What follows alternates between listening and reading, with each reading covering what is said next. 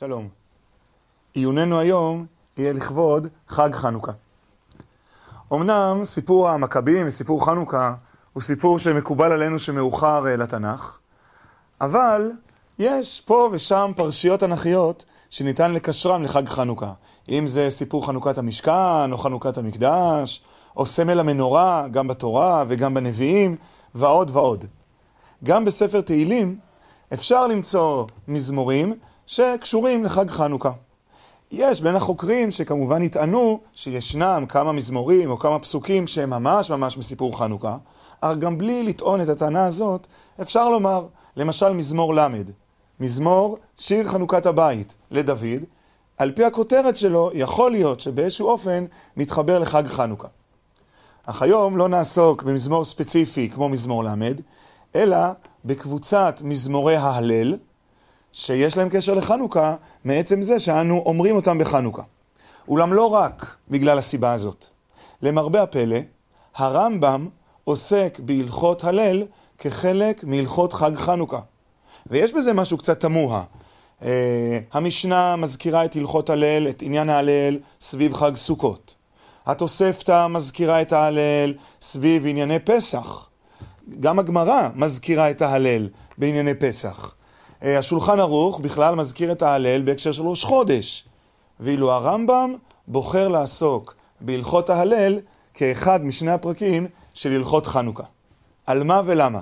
זאת תהיה השאלה שבה נדון.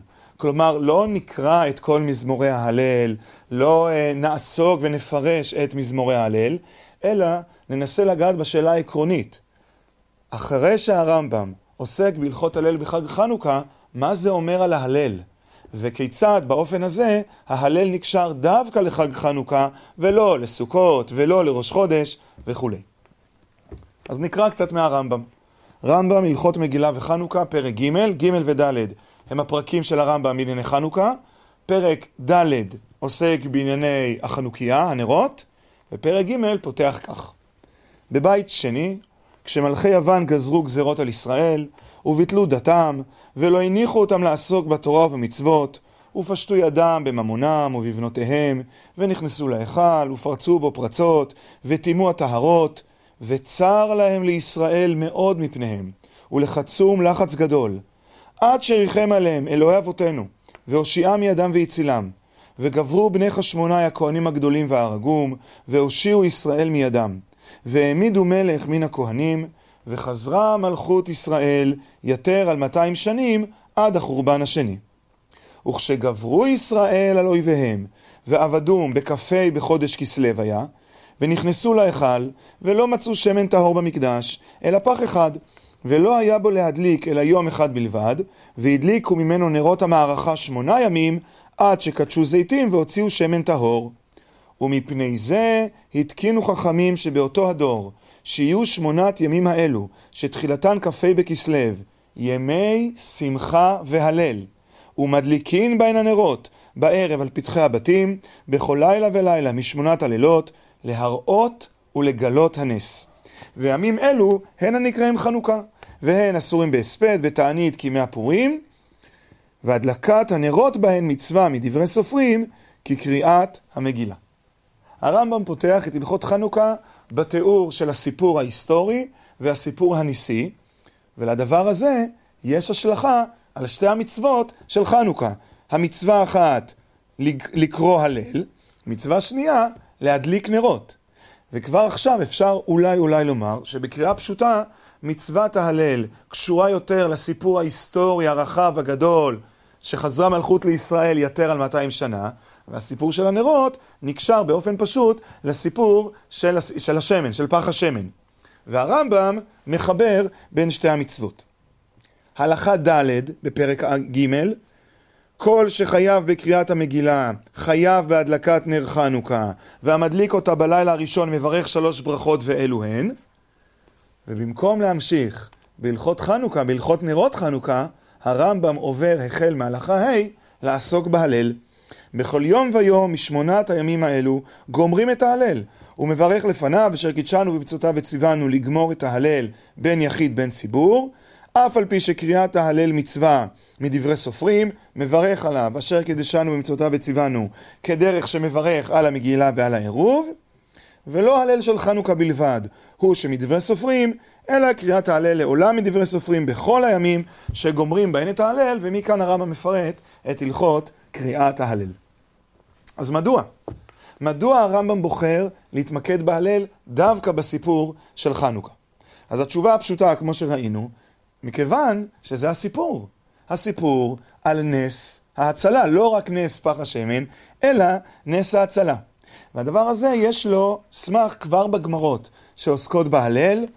למשל, הגמרא במסכת פסחים, הלל זה מי אמרו, פסחים קוף י' ז', נביאים שביניהם תיקול, תקנו להם לישראל שיהיו אומרים אותו על כל פרק ופרק, ועל כל צרה וצרה שלא תבוא עליהן, ורש"י במקום ייתן את הדוגמה כגון חנוכה, ולכשנגאלין הגאולה השלמה, אומרים אותם על גאולתם.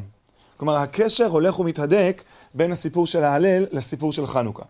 וגם הגמרא במסכת ערכין דף י' עוסקים בשאלה של הימים שבהם מזכירים את ההלל, ובין השאר שואלים על חנוכה, והחנוכה דלא אחי ולא אחי.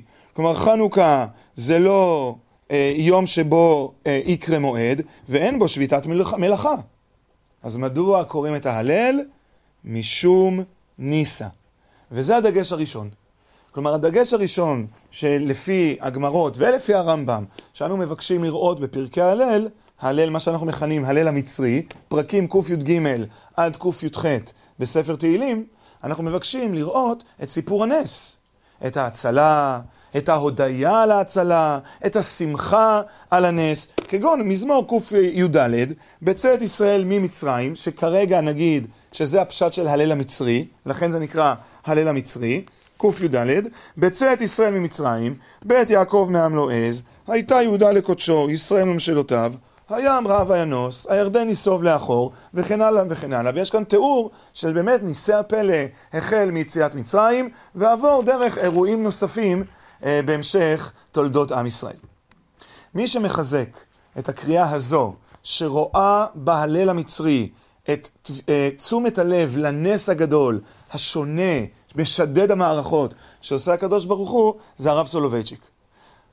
הרב סולובייצ'יק בכמה וכמה כתבים מתייחס למקום של ההלל כסיפור הנס. למשל, בספר על חנוכה, חנוכה ופורים על התשועות, כותב הרב סולובייצ'יק ככה: בחנוכה מקיימים שתי מצוות, קריאת ההלל והדלקת הנרות. את הראשונה מקיימים בבוקר, ההלל, ואת השנייה, הדלקת הנרות, בערב. אין אלה שתי מצוות נפרדות. ביסודו של דבר הן מצווה אחת, מצוות פרסומי ניסה. מצווה זו מתבטאת וניתנת לביצוע בשתי דרכים, על ידי קריאת ההלל ועל ידי הדלקת הנרות. חז"ל הורו שיש לפרסם את הנס בשתי דרכים, באמצעות שתי שיטות, בדיבור, באמירת מילים, כלומר קריאת ההלל, ובעשייה הדלקת הנרות. ועל האדם מוטל לעשות את השניים, להדליק נרות בערב ולקרוא את ההלל בבוקר. דיונו של הרמב"ם בדיני ההלל הוא מוזר למדי. כאשר הוא מציג את דיני חנוכה, הוא מקדיש כמעט פרק שלם, כמו שראינו, לדיני ההלל. האם לא הגיוני יותר היה להכליל דינים אלו בהלכות תפילה? ואם זאת, בכל דיונו בהלכות תפילה, אין הרמב"ם מזכיר את ההלל ולו פעם אחת. כאשר הוא דן בחנוכה, לאחר שהוא מסביר מהי חנוכה, הוא מציג את המצוות הכרוכות בה, סוטה הרמב"ם לדיון המוקדש אך ורק להלל. מדוע כאן? ד... מדוע כאן? האין אנו קוראים את ההלל גם בסוכות, בשבועות, בפסח? אלא, עונה הרב סולובייצ'יק, ישנו הבדל אחד בין חגים אלו לבין חנוכה. בשאר החגים אנו אמנם קוראים את ההלל, אך הביטוי המעשי לקדושת היום איננו בא באמצעות ההלל לבד, יש לנו מצוות רבות, אך בימי חנוכה אי אפשר בלא הלל, הוא וחנוכה מהווים יחידה אחת, קיום המצווה של פרסום הנס. וכך חוזר הרב סולובייצ'יק בעוד כמה וכמה מקומות על ההלל שמכוון כולו כלפי ההשגחה הניסית, כלפי הפלא הגדול של התגלות ההוויה, כאשר התערב הבורא ושידד את מערכות הטבע, הים רעב הינוס מלפני אדון חולי הארץ, ועל כן אנו אומרים הלל, מפרסמים את הנס ומהללים לשם השם. אולם, ניתן להציע תשובה נוספת, שגם תענה על השאלה מה הקשר בין ההלל דווקא לחנוכה, בוודאי על פי הרמב"ם, אבל גם תשים את הדגש על משהו קצת אחר בקריאת פרקי ההלל. פרקי ההלל שבתהילים אינם רק פרקים שמחים, הם גם מתארים את הצרות, את הכאב, את רגעי המשבר, ועל כן ניתן לומר, אולי להוסיף על דברי הרב סולובייצ'יק, שהדגש בהלל הוא לא על שמחת הנס, אלא על תשומת הלב למהפך, ועל כך אנו אומרים הלל. ההבדל הוא נראה הבדל קטן, האם אנחנו מהללים על השמחה, או מהללים ומודים על המהפך מצרה לשמחה. אך נדמה לי שזה העיקרון.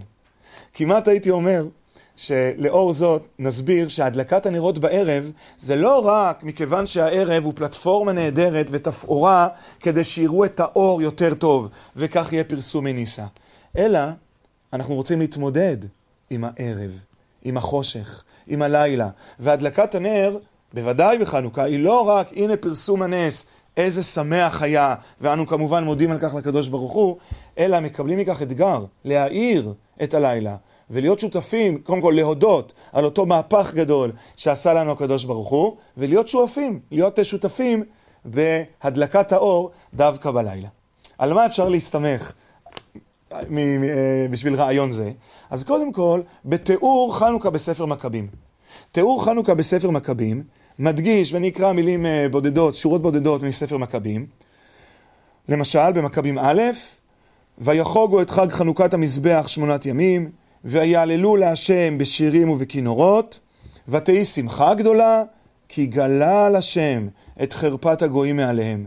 ויצווה יהודה ואחיו וכל קהל ישראל לחוג את חנוכת המזבח ביום החמישה ועשרים לחודש כסלו, שמונת ימים מדי שנה בשנה בהלל ותודה להשם. וכן במכבים ב', ומעת השם הייתה זאת, אנחנו מכירים את הביטוי, לחטא את הבית, לטהר את הבית, בעצם היום אשר תימו אותו הגויים, אותו כ"ה בכסלו, כ"ה בכסלו מינוס מאה שישים ושבע, העמדת צלם בהיכל, כ"ה בכסלו שנת מינוס מאה שישים וארבע, טהרת המקדש בחנוכה, וישירו שיר שבח והודיה להשם, אשר נתן להם עוז ותשועה לטהר את בית מקדשו. ויעבירו כל בכל ערי יהודה לחוג את החג הזה מדי שנה בשנה. ובמקור מאוחר יותר, מגילת תענית, ובפירוש על מגילת תענית, במאה הראשונה לספירה, חנוכת בית חשמונאי לדורות, ולמה היא נוהגת לדורות? אלא שעשאוה בצאתם מצרה לרווחה, ואמרו בה הלל והודאה, והדליקו בה נרות בטהרה.